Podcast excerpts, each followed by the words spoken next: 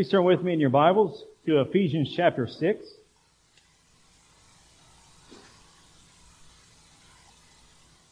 So Ephesians chapter 6, our text will be verses 10 to 20. And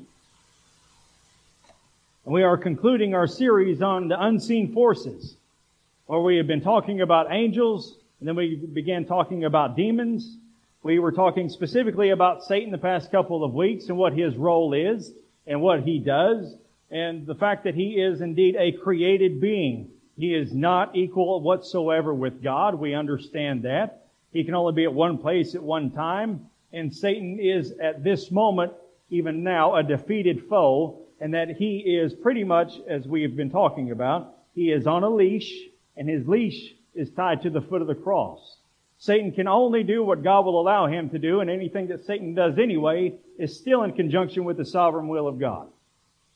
A great example of that, of course, is with the crucifixion and how it was that Satan had at first tried to kill Christ as a, as a child and how he tried to thwart the will of God by tempting Christ and then entering Judas and then having Judas to betray him. And yet in every one of those instances, he was only doing what God had predetermined and planned for him to do. We've seen also with his demonic forces that they also were once angels, as Satan himself was. That they are indeed uh, less in number than the holy angels, as we read in Revelation 12 that Satan swept away a third of the stars of heaven, referencing the angels there. But that they are indeed bent on uh, attempting to thwart the will of God. They are evil to their very core, the epitome of evil. That they have influence in the world, at least with the unbelieving uh, but that they are indeed terrified of their Creator. And this was so very important for us to discuss because you have some very interesting ideas that are out there concerning the atonement of Christ. One in particular by Joyce Meyer, for example, who would say that when Christ died, he literally went to hell and that the demons were jumping on him and pouncing upon him for three days until the Lord finally uh, had him to be resurrected. And that's just utter nonsense. Uh, there's nothing whatsoever true about any of that, uh, or of the fact of Christ paying a penalty or paying a ransom to Satan himself or even the forces of evil. It diminishes the nature of the atonement. It diminishes the nature of what Christ had accomplished and the relationship between Christ and His creation. The atonement was made from Christ to the Father. Christ paid a ransom to the Father. It was not to Satan or any other created being. God sent Christ into the world to save us from His wrath. And Christ was our propitiation. He was our satisfaction. He satisfied the justice of His Father on the cross, not during the three days thereafter. And also it implies that demons would be brave enough to try to harm Christ. When every instance that we see of demons approaching Christ within the, within the Gospels, they are utterly terrified of him. Have you come to torment us before the time? Don't cast us into the abyss. Let us go into the swine. The demonic forces are terrified of Christ. So the idea of what Joyce Meyer is putting forth is just fanciful nonsense. And for many of the other prosperity gospel teachers that believe such things as well. We also learned that Satan, uh, as well as you know, as we've been talking about, is under the sovereign hand of God. We had instances that we looked at within the Scripture that Satan has to have permission from God to do anything. He cannot act on his own volition. If he desires to do something, he has to ask his master. And this is true within Job. It's true within, it was 1 Kings chapter uh, 19, Satan had to have permission. And he can only obey. If the Lord tells him to do something, he has no other choice but obey. He is a created being and nothing more. Is he powerful? Absolutely. Is he the epitome of evil? Absolutely. Can he can he tempt and can he do the, those things against the church and try to attack the church? Absolutely. But we have to be careful as well not to give him too much credit. Because a lot of the times when our temptations come about, they're coming about from our own evil hearts and not from any outside source. And as we talked about before, uh, Satan's attack against the church is not that you lost your car keys and are late for work. Uh, you hear that often. Satan's been attacking this week. I lost my car keys and I couldn't find them. Or my car wouldn't start or something along that line. Satan, Satan just trying to get me all riled up. Well, no, it's probably because you just don't have patience. Could just be that you know, maybe you need to develop more within the fruit of the Spirit and you can overcome them things. So we don't want to give him too much credit because he is a dog on a leash and the one who's holding the leash is the master. Should we fear Satan? No. Should we fear his demons? No. Because greater is he who is in me than he that is in the world. The scriptures affirm those great truths for us. And so today, what we are looking at is as we have come to understand Satan, as we come to understand his minions and their relationship towards the Lord, we need to know as well how to stand firm against the enemy, how to battle with the enemy. And I don't want to at all make us uh, think that he is nothing to worry about, because indeed he is. The scripture tells us that he is like a roaring lion, lion seeking whom he may devour. So if we give Satan opportunity, then there are instances indeed where he or his minions uh, could cause us some great troubles within our lives. So we we have to be on guard, absolutely. And here in Ephesians chapter six, we are told by the apostle Paul how to be on guard. And we're going to look at some of the things that Satan tries to introduce and to attack the people of God with, that we can be on guard against those specific things. So let's look at this text together. Ephesians chapter 6, beginning of verse 10, and we'll read down to verse 20. If you're able, please stand for the reading of God's Word. This is the inspired, inerrant, authoritative, infallible Word of the living God. Let us hear the Word of the living God. Finally, be strong in the Lord and in the strength of His might. Put on the full armor of God so that you will be able to stand firm against the schemes of the devil. For our struggle is not against flesh and blood, but against the rulers, against the powers, against the world forces of this darkness, against the spiritual forces of wickedness in heaven, in the heavenly places. Therefore, take up the full armor of God so that you will be able to resist in the evil day and having done everything to stand firm. Stand firm therefore, having girded your loins with truth and having put on the breastplate of righteousness and having shod your feet with the preparation of the gospel of peace in addition to all, taking up the shield of faith with which you will be able to extinguish all the flaming arrows of the evil one. And take the helmet of salvation and the sword of the Spirit, which is the Word of God. With all prayer and petition, pray at all times in the Spirit. And with this in view, be on alert with all perseverance and petition for all the saints. And pray on my behalf that utterance may be given to me in the opening of my mouth to make known with boldness the mystery of the gospel for which I am an ambassador in chains, that in proclaiming it I may speak boldly as I ought to speak. Let's pray. Gracious God, we thank you for this portion of your word. And we thank you for the great lessons that are there for us to, to be confident against the battle with the enemy. Father, I pray that indeed you would prepare our hearts and prepare us for the coming days, uh, that we would not uh, waver in our trust in our faith in you in our confidence in you, that we would indeed stand firm. Father, I pray that you would bless the preaching of your word and that it would accomplish all you desire. For in Jesus' name we pray, and all God's children said, Amen. Please be seated. so here in Ephesians, Ephesians is a wonderful letter, by the way. It is a letter that is very doctrinal, very, uh, very much like Romans. Uh, in fact, some call it the, the little Romans. um, there are some wonderful truths that the Apostle Paul teaches in this epistle. Much of it in the very same vein as the others. He gives many instances of what it is that Christ has done for you, what Christ has accomplished. And then he gives, now you do this.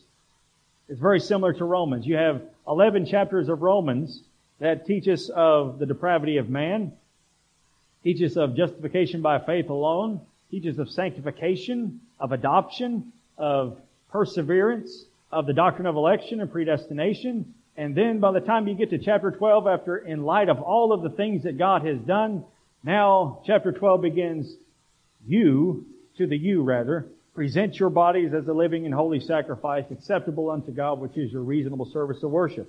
And it's very similar here in Ephesians. You have the apostle Paul going over many of the things that Christ has accomplished, the forgiveness of sins, election, redemption through his blood, and all of this. And then you get to chapter 4. Now, walk worthy of the calling with which you've been called. And then the rest of Ephesians is now giving instruction for the church. Actually, for the churches. This was one of the letters that was, uh, that was supposed to be circulated among the other churches.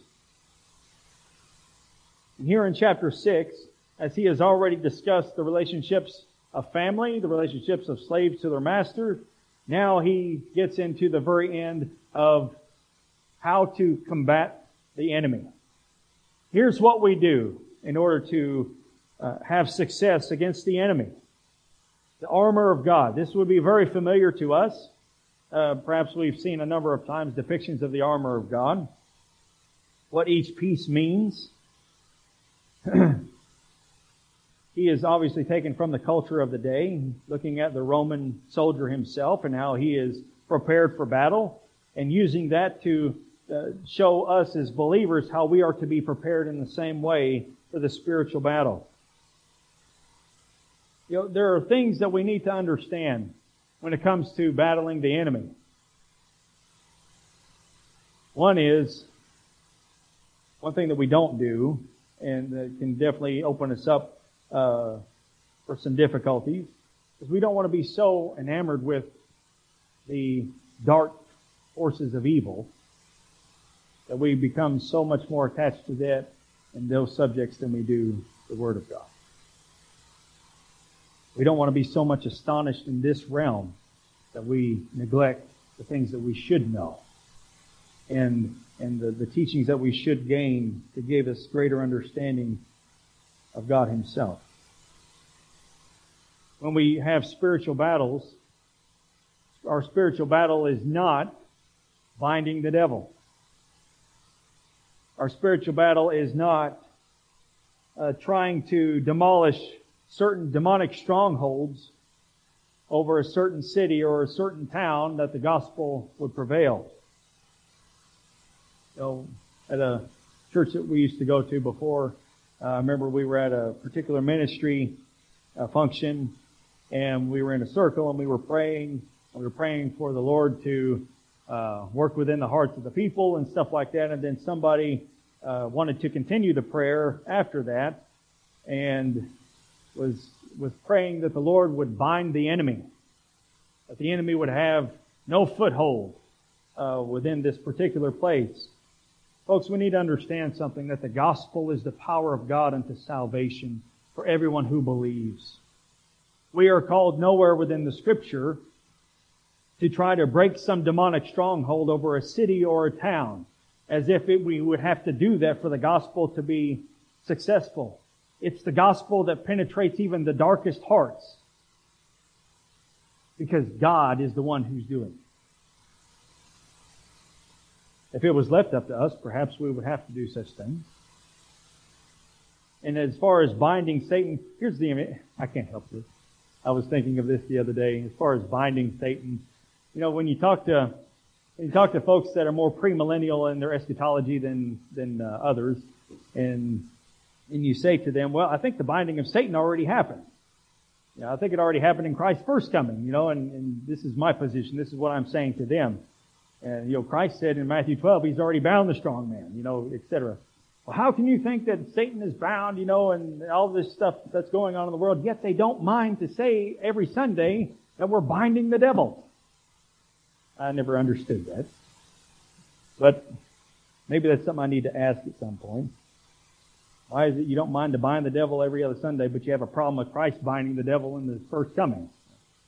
And this Voddie Baucham had said, if everybody is binding Satan on Sunday, well, who's letting him loose that he has to be bound the next Sunday anyway?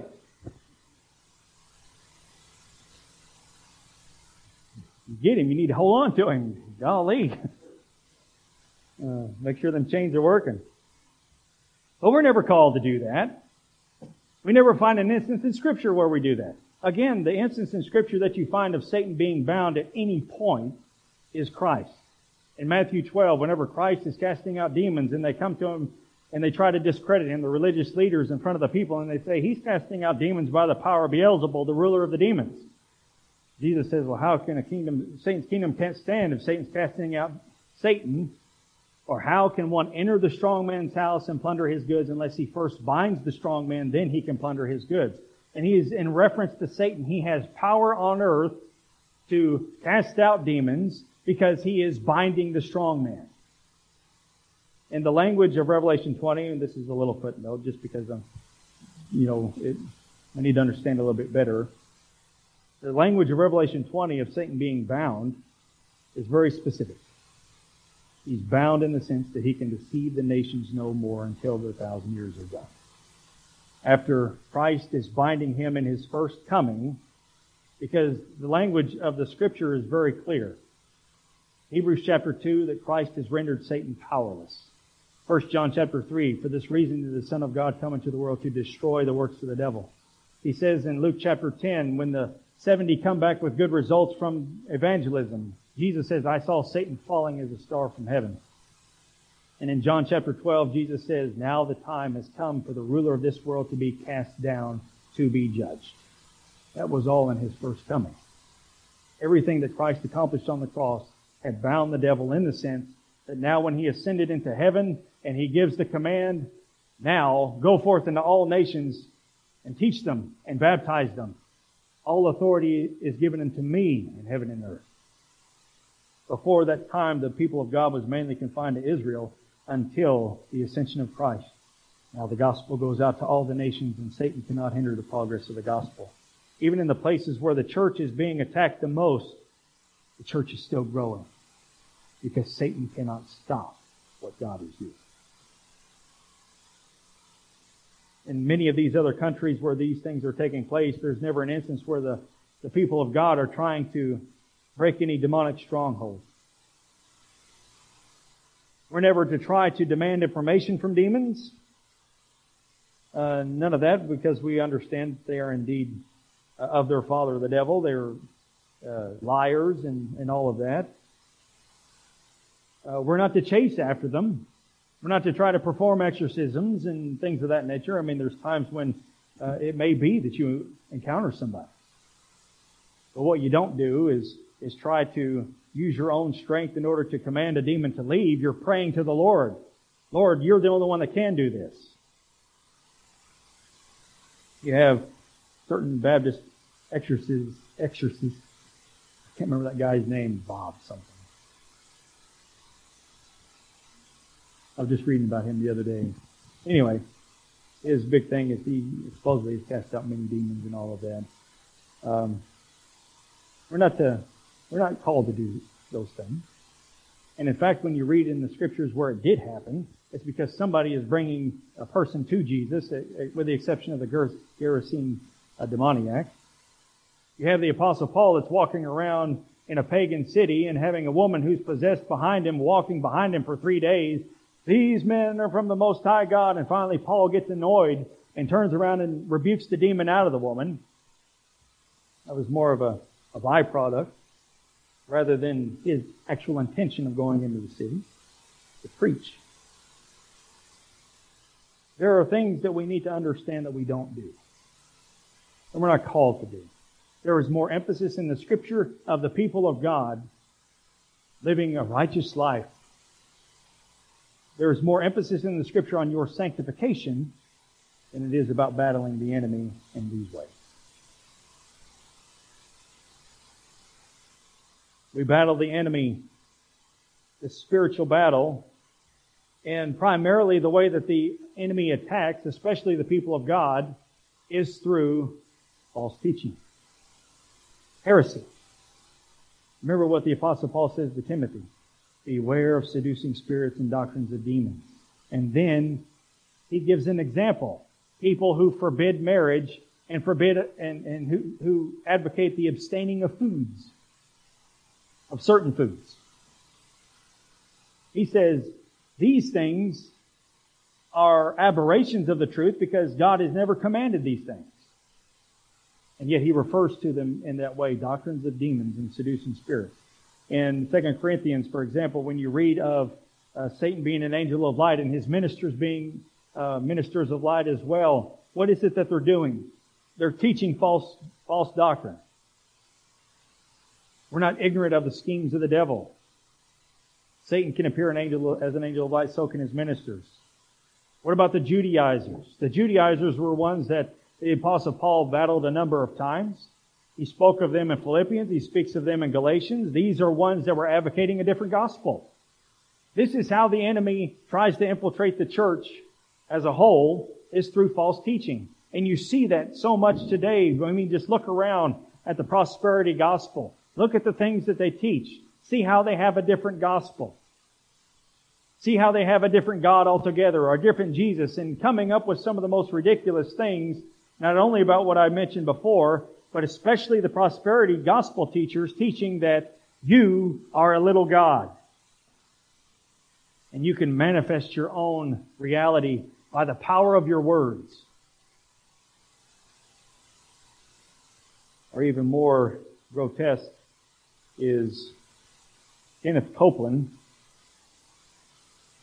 saying that because Christ was the first born again man and he's a born again man, that he could have defeated the devil in the same way that Jesus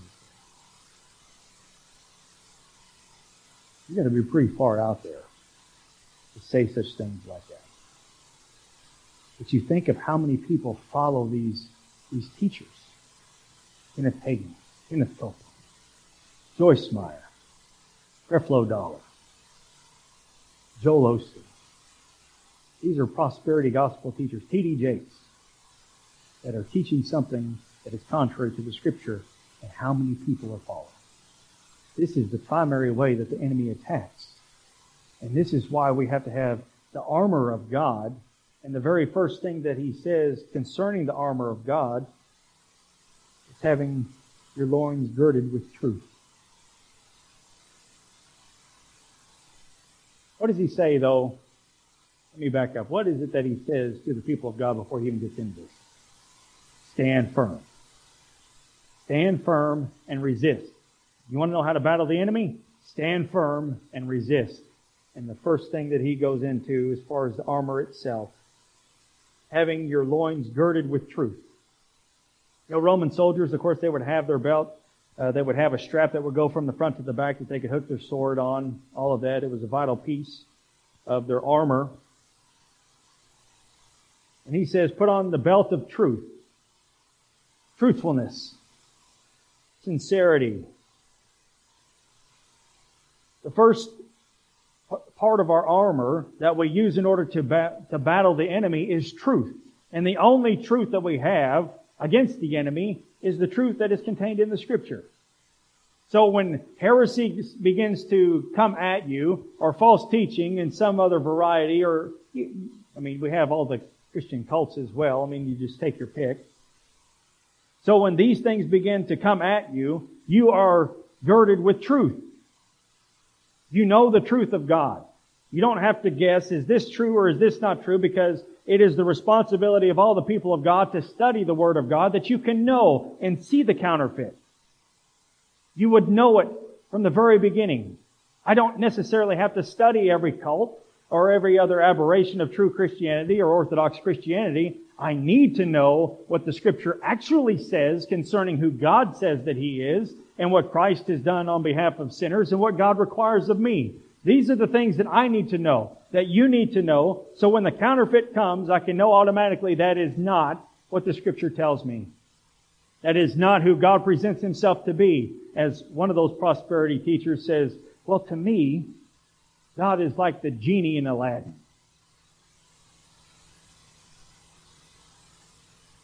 Or to diminish the sovereignty of God and the power of God to say something as ignorant as prayer gives God permission to act on earth. Or something as ignorant as well from Kenneth Copeland that God had handed dominion over to Adam and Eve. And because they sinned, all the dominion went over to Satan. And now God is on the outside looking in, trying to figure out a way to get back to have access to earth. And so he enters into a covenant with Abraham, and Abraham accepts his covenant, and so that allowed God once again access to the earth and for man to have access to him. And how ridiculous is that?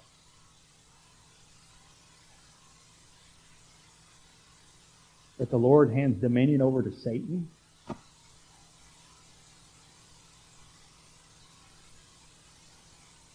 God has all dominion and all authority, and He has always had it from the very beginning. When you think of the Scripture itself and the things that the Scripture tells us, that from the foundation of the world, Christ is the Lamb slain before the foundation of the world. That the plan was already in place before He ever made the first speck of dirt. This is what we're going to do.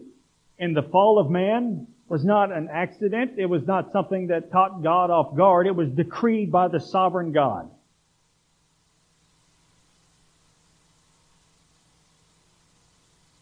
We need to be girded with truth. God's truth, not our own truth, not what we perceive God to be. It doesn't matter what we think God or how God is or what we would like to conceive of God. It only matters what God says about himself. A.W. Tozer in his book Knowledge of the Holy, he says in the very first couple of pages of that book, which is a really good book by the way, that what a church believes about God really defines that church. If they have a shallow view of God, they're going to have shallow worship. They're going to have a, shallow view of Christianity as a whole. What a view, what a church views about God is the most important thing about it. What A.W. Tozer said. Where does that come from? It comes from the Word of God.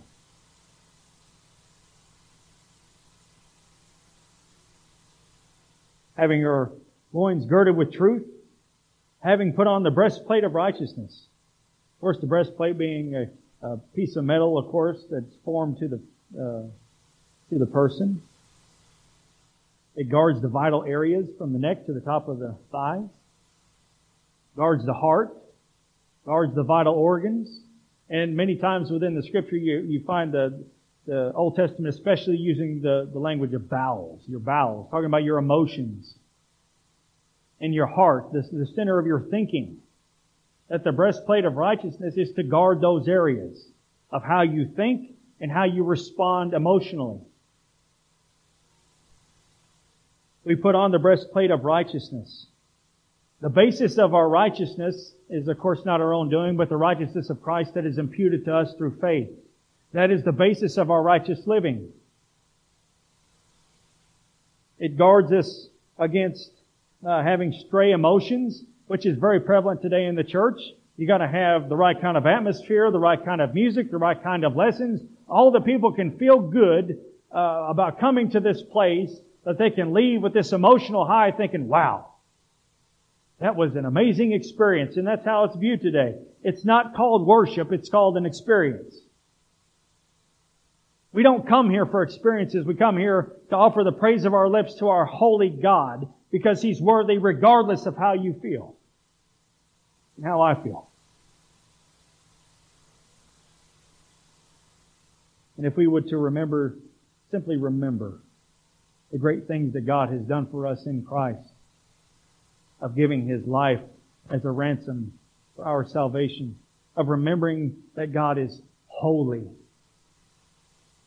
Some of all the divine attributes wrapped up in His holiness his otherness. And that this God, who is the epitome of purity, chose to save those that were in rebellion against him.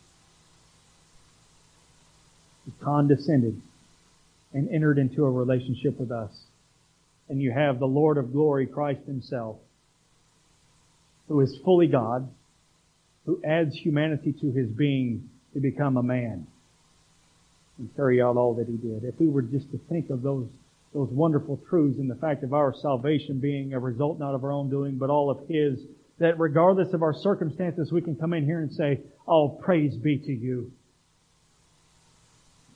For who am I in light of your holiness that you have made me a child of God because of Christ? If we would yet just think that way, then regardless of how our week has been, we can still come in here with a thankful heart and to give God the praise that He so rightfully deserves. This breastplate, breastplate of righteousness is speaking of our progressive sanctification, our growth in Christ, that if we have this armor on and we are girded with truth and we are remembering the truth of God, that we are progressing in our sanctification, in our growth. It guards against nominalism. Nominalism, you think of a good example would be, I'm saved, but my lifestyle don't matter. I claim to be a believer, but I live as an atheist. Or situationalism. I can flex God's word when I need to. To be whatever I need it to be. Being girded with truth and having as the basis of your righteousness the righteousness of Christ and remembering all of those things and trying to progress in growth in Christ is going to guard from these things. It's going to guard your heart, your mind, your emotions. We want people to have emotions, by the way, but we want your emotions to be engaged based on truth. Not engaged, not engaged because of a certain atmosphere that is created for you.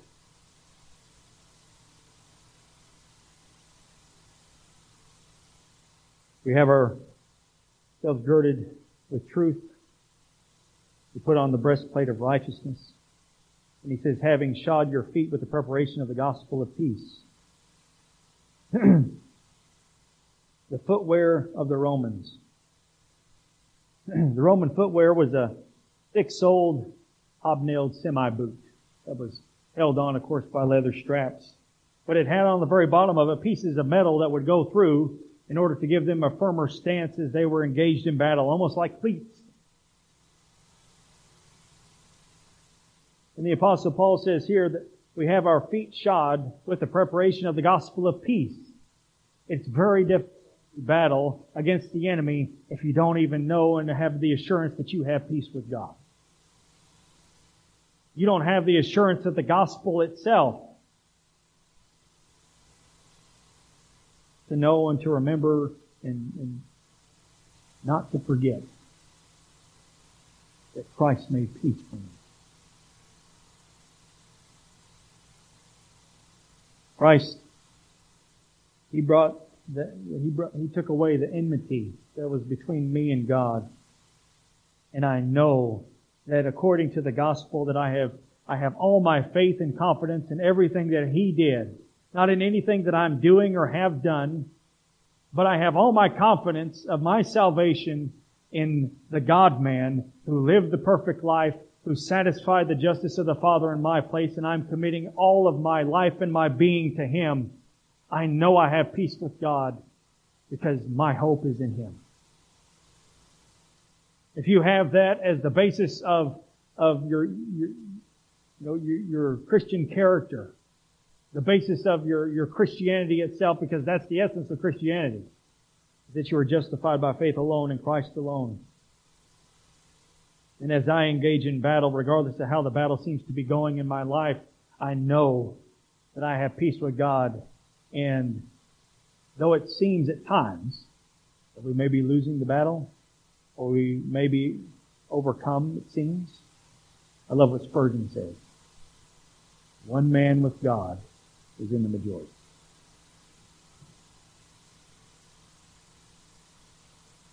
I can continue to fight regardless of how weary I get because it's going to be God's strength that keeps supplying all that is needed to keep fighting and keep my feet planted firm knowing that I have believed the gospel, knowing that Christ is mine and I am His and that He has made peace with God on my behalf. In addition to all taking up the shield of faith, with which you'll be able to extinguish all the flaming arrows of the evil one. Shield of faith. You know, this isn't one of those small shields that, uh, that attaches to your arm, you know, just this little circle kind of deal. This is a four and a half by two and a half big rectangle shield. Sometimes it's made out of metal, sometimes it's made out of leather, leather that is coated in order to extinguish the, the fiery um, pitch of the arrows. Of course, with a metal shield, it would deflect the arrows anyway. We are to take up this shield of faith with which you will be able to extinguish all the flaming arrows of the evil one. you think of this. One, um, let's talk about faith. Something about faith. Faith is granted to us. Faith is not originating within ourselves. And faith is not simply agreeing to the facts of the gospel, but faith is agreeing to those facts and committing our life to those things, and it's shown by action. As we remember the great truths of the, of the, the gospel and of the scripture, you, you hear this all the time. People say, well, just trust God. Just trust in God. Well, what does that even look like? What does it mean to trust God? In my time of difficulty, you know, give me something more that I can understand what that means. To trust God. Cast all your care upon God. Well, very simply, it means read the Word of God and believe it. Read the Word of God and believe it. So that when the arrows of the evil one start to come at you in various ways, whether it's through persecutions or trials or whatever, that you have in your mind, you have settled in your mind that my God is on my side. I have all faith and confidence and assurance in Him, and I'm not going to doubt that God loves me. I'm not going to doubt that He is not working in my life. I have the utmost confidence that He indeed is, because He is the sovereign one. His, His Word says that He is sovereign. His Word tells me that He works all things after the counsel of His will. His Word tells me that He works all things for good to those that love Him. He tells me in His Word that He has declared the end from the beginning, saying, My counsel will stand and I will do all my good pleasure. The Lord has said that He does whatever He pleases in heaven and on earth and none can thwart His hand. I trust that God knows exactly what He is doing. And as he says to Job, or as Job says rather, the Lord performs that which is appointed for me. And as Peter says, don't be surprised at the fiery trials that will come upon you for the testing of your faith as if some strange thing happened to you. You know it's coming. Scripture has told you such. But you have confidence in God. And even in those moments, I love what the apostle Paul said. Rejoice in the Lord always. Again, I say rejoice. This is not, this is not a suggestion. This is a command by the Apostle Paul. And you know why you can? Because you have all confidence in Him. He's God. He has planned everything. He knows what He's doing. And He has called me to be faithful. And so I'm going to withstand whatever the enemy throws. My shield is the Lord and His Word. It's my sword as well, isn't it? We'll get to that in a moment. And he says, and take up the helmet of salvation. the helmet, of course, it could be made out of cast metal. It could be made out of leather with uh, pieces of metal. Obviously to protect the soldier's head uh, when it comes to uh, arrows. But the main, the main uh, function of the helmet was to to, to help withstand the blows to the head from a broadsword. It protected his head from, you've seen a broadsword. This is the very long sword that you'd have to hold with two hands, and the soldier would have to take it up over his head and try to crack down on the enemy. The helmet of salvation is guarding us uh, from the broadsword of the enemy. It reminds us of our salvation. And it's very important too to understand this, that you don't just put on these, all these armor all this armor, then later on you decide to bring in salvation. You know, we think to ourselves, well, why is it that he has the whole idea of salvation there towards the end as he explains the armor? But he's not talking about the initial stages of salvation. If you're putting on the armor of God, the implication is, is that you already are converted. But what it is referring to is that the helmet of salvation, again in reference to how the scripture uses the language of being saved. You have been saved, you are being saved, and you will be saved. That it encompasses all the aspects of your salvation, your justification, your sanctification, and your glorification. It is a reminder of God, God's continued work in your life and having full confidence of the hope that is yet to come. Of the finality of our salvation and the culmination of our salvation in the great blessing of being glorified in Christ.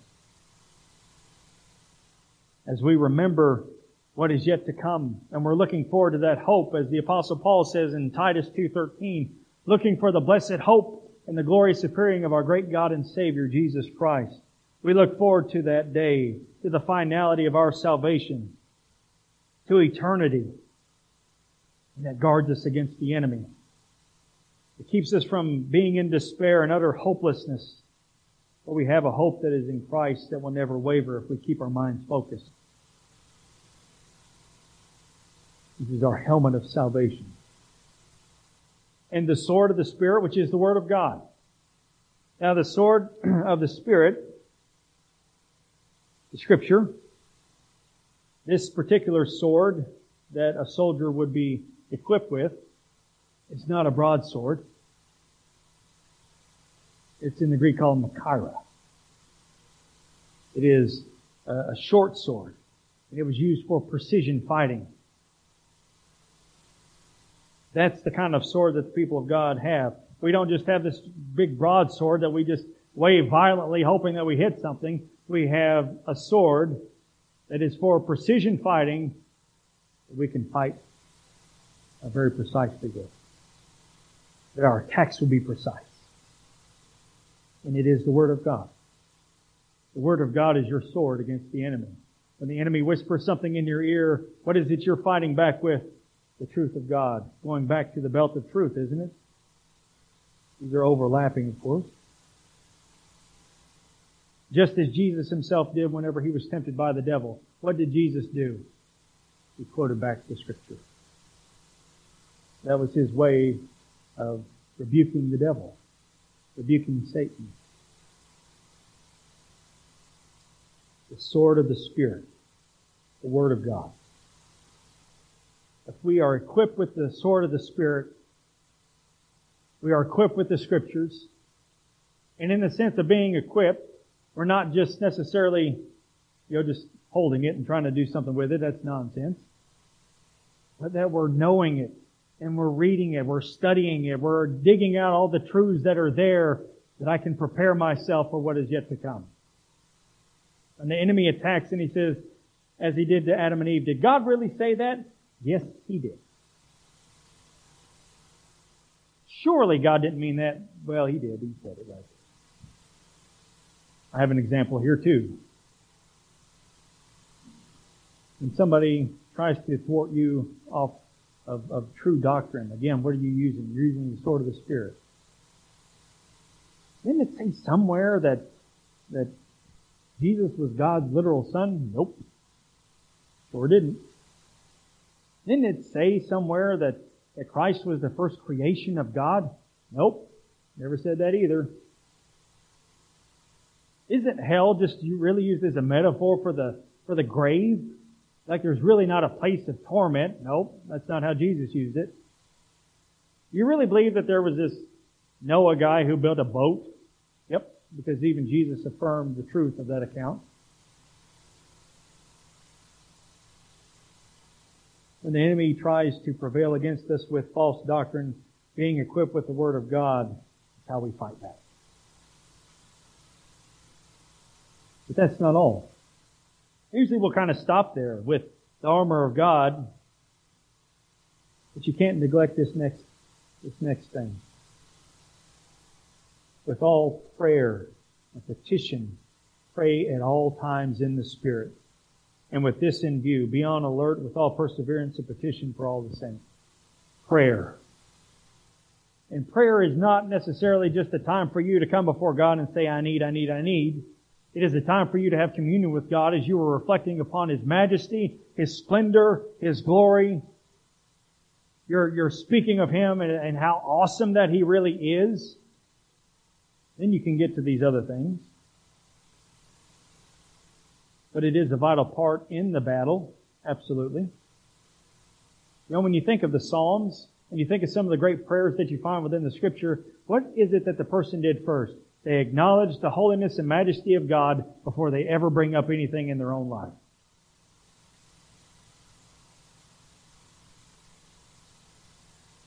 So we need to have prayer, but we need to have right prayer. As uh, John Piper says, prayer is a wartime walkie-talkie. It is your wartime walkie-talkie. Every Sunday we read out of a psalm. Every Sunday we're reading of some kind of a situation perhaps, except with the, some of the psalms that are more praise and thanks and all of that. You have a lot of psalms of lament that dominate the Psalter more so than the others. But they are consistently coming before God in their time of need, acknowledging the, the splendor of God and saying, God, only you can do this, only you can act. Lord, work on our behalf and help us, just as we did this morning. And that is a great example to us today of how we ought to be praying. Prayer is vital. It's vital regardless of how your life is going whether good or bad. Prayer is something that needs to take place in your life, not just whenever you have a meal. To be quite honest with you, one thing that I kind of stopped doing with my own family, except on certain occasions, is to pray over our food. I've almost stopped doing that. And the only reason that I've stopped doing it is because I don't want it to be just something that you do before you eat. I want prayer to be something that is meaningful to our family. And not just something you recite before you begin to feed your faith. Now everybody, that's, that's just my personal conviction. That's not to say anything of anybody else and how you do that. Uh, this doesn't, uh, of course, go across the board to anybody. This is just me. I didn't want it to be just a ritual. I want it to be something that is meaningful every time that we come before God in prayer. Because it should be. so here's some things that the enemy, other things that the enemy can attack with. Some of these things that we've talked about already. But this, these things are how we react. Sensualism the attractiveness and desirability of the church have replaced God's Word as our standard for determining what is best in our life. There's a lot of isms here, by the way. Sensationalism. That I believe that immediate success is more desirable than success in God's time. So I'm not continuing on in my life how I ought to. The enemy has me focused in over here to try to gain success even quicker and by any means necessary. You have other ways that the enemy tries to attack the people of God by substituting human reason for a childlike faith anchored in the Word of God. I'm going to try to use my human reason rather than believing what the Scripture tells me. This isn't to say that you have a blind faith by, by any means because faith is the substance of things hoped for, the evidence of things not seen. We have a true faith, a faith that can be uh, given as far as proof. It's not a blind faith. We don't have our feet planted firm in midair hoping that these things are true. But when it comes to using your human reason to try to understand things, such as the incarnation, for example, how is it that you have this little baby that's looking up at the stars that he created, and yet he's a baby, but he's fully God. How can that be? Look, I created that one and that one and that one. How can that be? How can it be that eh, even uh, in the conception of Jesus, how could that happen? It is. How about the triune nature of God? Because this is a this is a place where human reason has veered off into many her, uh, heresies throughout the centuries of the church. Arianism in the fourth century by the heretic Arius. Sabellianism. You may not know these terms, but I guarantee you know the outcome of them. The Jehovah's Witness, what they believe is nothing new.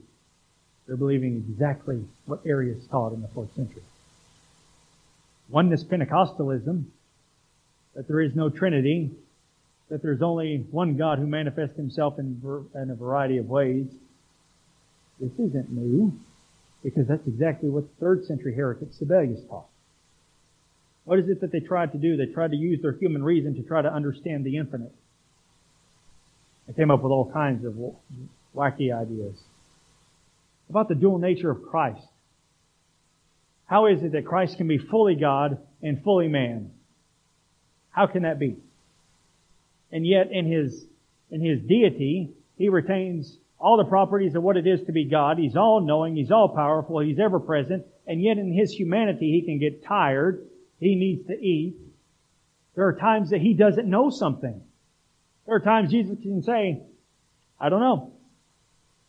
And in His humanity, He's telling the truth. Unless it's communicated by the, the divine nature, He can honestly say, I don't know. How can that be? There are things that are in the scripture that are great mysteries, to be sure. And trying to use our human reason instead of believing what God has said because He's trustworthy in every other place and aspect in our lives, we're going to fall into some terrible, terrible ideas. The enemy can get us off track with, with thinking that I'm the master of my own life and the captain of my own soul. There's nothing godly about that. There's nothing godly about the idea that I'm looking out for number one.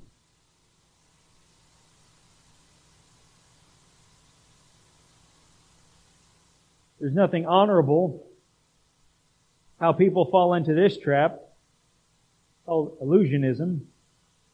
I believe that everything that appears or claims to be of God is of God without further investigation. Just because somebody says it's of God, I'm just automatically going to believe it's of God and not test the spirits to see whether or not they are from God. I'm just going to believe it because somebody told me. Regardless of the fact that it mirrors nothing within the scripture, I'm just going to believe it. Ecumenism. You believe that all religions, if they're sincere, uh, are valid expressions of worshiping the true God. There is one mediator between God and man, the man Christ Jesus. There is no other. And, not, and let me say this too, because if you listen to Ravi Zacharias, he makes uh, some very good points in these particular areas. People often say that all religions are basically the same and, and superficially different, but it's quite opposite. All religions are not the same. They are fundamentally different and at best superficially similar. They disagree on the person of God, of Christ, of salvation, of heaven, of hell, of eternity, of salvation. I mean, these are vital aspects of, of religion that needs to be examined. There is one mediator. You take the big three, for example. Most of the Eastern Indian philosophies of Hinduism and Buddhism and some of those, they believe that God is impersonal and He's not a personal being and all of that. So they end up having some difficulties anyway of how can an impersonal force produce personal beings with a will and a mind. That doesn't make any sense. And not only that, but it doesn't give you the basis of human dignity, of value, of morals, or of any of those things. But you take the big three monotheistic religions of Islam, Judaism, and Christianity. All three affirm that God is love. All three affirm that God is just. All of that. And yet only one of them can answer the question, how can God be just and justify sinners? Islam You got an angel on this side and an angel on this side. One records your good deeds, one records your bad deeds. On the day of judgment, Allah's going to pull out the scales. If your good outweighs your bad, then you get to go to heaven. If not, you're going to hell. There's no justice in that. I'm going to let you, an imperfect being, into my perfect heaven. Same thing with Judaism. It's a works righteousness type of salvation of hoping that God will be merciful.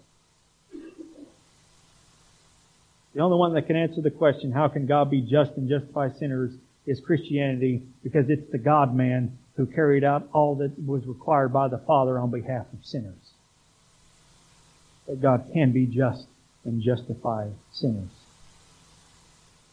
There are many others, of course, that the enemy uses to try to uh, veer us off, and of course, works righteousness is a big one. But when we have the armor of God that we are equipped with, the truth of God, and remembering and having the assurance that we have uh, in what God has actually said, believing these things that we can indeed withstand the battle. Demonic forces are real. And like we talked about before, people think that Satan rules in, in hell or some other kind of thing, or that there's all these kind of demons in hell that will torture you until the day of judgment. No. The only demons that are in hell are the ones that are kept in chains awaiting their judgment.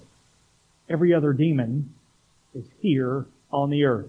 And they are active. They are at work. But interestingly, the scripture doesn't keep emphasizing us the presence of demons on earth. It keeps emphasizing us to us and for us your sanctification. You want to combat the enemy? You've got to have the Word of God. You've got to grow in the Word of God. You've got to believe the Word of God. We will stop there. And let's have a word of prayer. Gracious God, we thank you for the mercy and grace that we have received in Christ Jesus. We thank you for your word, which is true. It doesn't just contain truth, it is truth. Our Lord Jesus prayed on our behalf unto you, Father. Sanctify them in the truth. Your word is truth.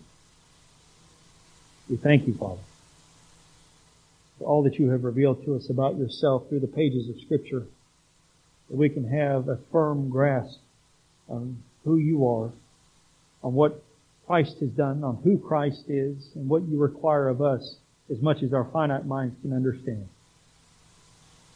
But we thank you that you didn't leave us out in the dark, but you have given us the light of Scripture to guide us through this life. We pray, Father, that we would indeed be standing firm against all the schemes of the devil, not falling into any trap, because we are equipped with your word and your truth. Help us to be mindful of our need to study and to read and to learn, that we would be better servants for you. Thank you again for all that Christ has done for us. Thank you for your word. It's in Jesus' name we pray. And all we got children say.